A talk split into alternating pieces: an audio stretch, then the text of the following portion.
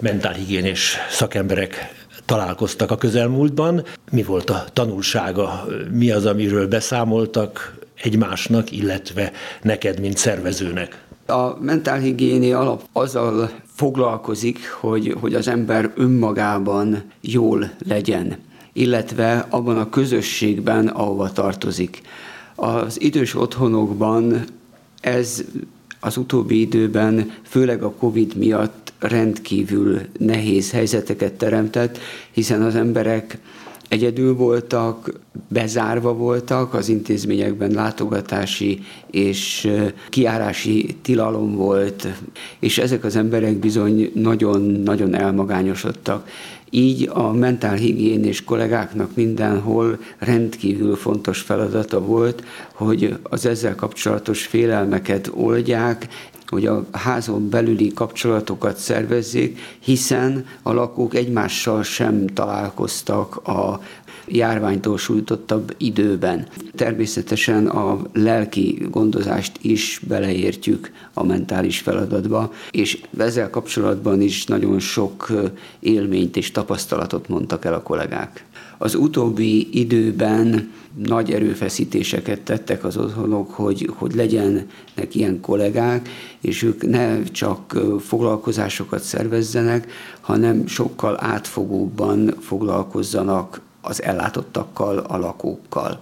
Nagyon sok mindenre kiterjed ez a feladat, és kevesen is vannak az otthonokban, éppen ezért még bonyolultabb a helyzetük, de törekszenek mindenhol arra, hogy egyéni foglalkozást is, és csoportos foglalkozásokat is szervezzenek, hiszen a másik nagy terület az pont a közösségbe való beilleszkedés, az adott közösségben való bekapcsolódásnak a, a szervezése, a segítése is a mentálhigiénés feladata. Előírás, hogy legyen egy intézményben ilyen szakterületű kolléga? Sajnos a jogszabály minél kisebb létszámú egy intézmény, annál inkább csak ajánlja, hogy legyen ilyen kollega, és nem előírja. A nagy létszámú intézményeknél valóban előírt a kollega alkalmazása. Mi általában a kislétszámú intézményeknél is törekszünk arra, hogy legyen mentálhigiénés munkatárs. Egy-egy ilyen országos találkozó nem csak szakmai tapasztalatcsere, azt hiszem, hanem megerősítés is, pláne egy ilyen vészkorszak után, amely a Covid volt.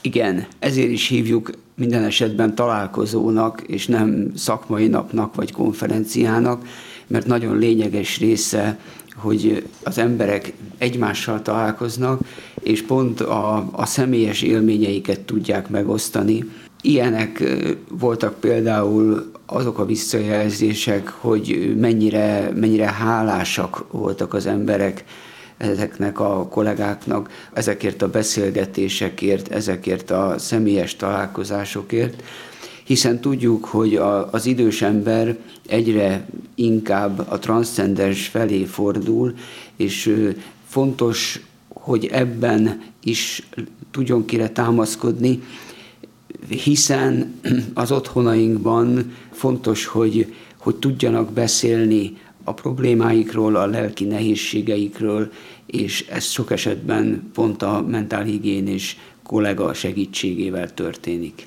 Tulajdonképpen lelkipásztori feladatot is ellátnak ezek szerint a kollégák. Hát a szó nagyon tág értelmében igen, de természetesen nem arról van szó, hogy gyónnának náluk az idősek, vagy hogy ők szentségeket szolgáltatnának ki.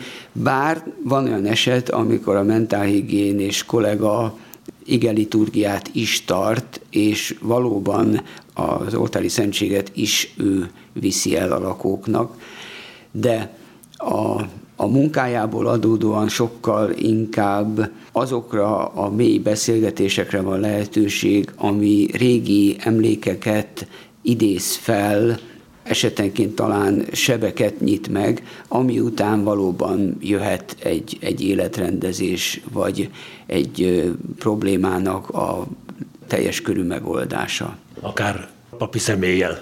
Igen, igen, és erre is nagy hangsúlyt helyeztünk, és a visszajelzésekben is ez többször előkerült, hogy egy ilyen időszak után, egy ilyen beszélgetés sorozat után egy, egy szentgyónás, amire bejön az atya, az mennyire megnyugtatja az idős embert, és mennyire segít neki az élet végéhez való felkészülésben.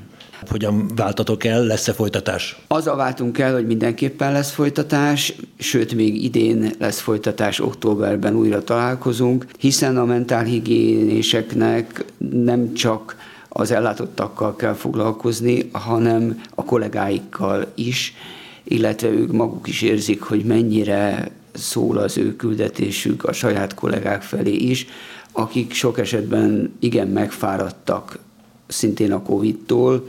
Nagyon sok lakó ment el az utóbbi években, ami szintén nagyon nehéz lelki feladat az ott dolgozóknak, ennek a feldolgozása. Komoly szakmai kérdések is felmerültek, például az idős emberek önrendelkezési joga, úgyhogy azzal váltunk el, hogy a következő alkalommal még inkább belemegyünk a szakmai kérdésekbe.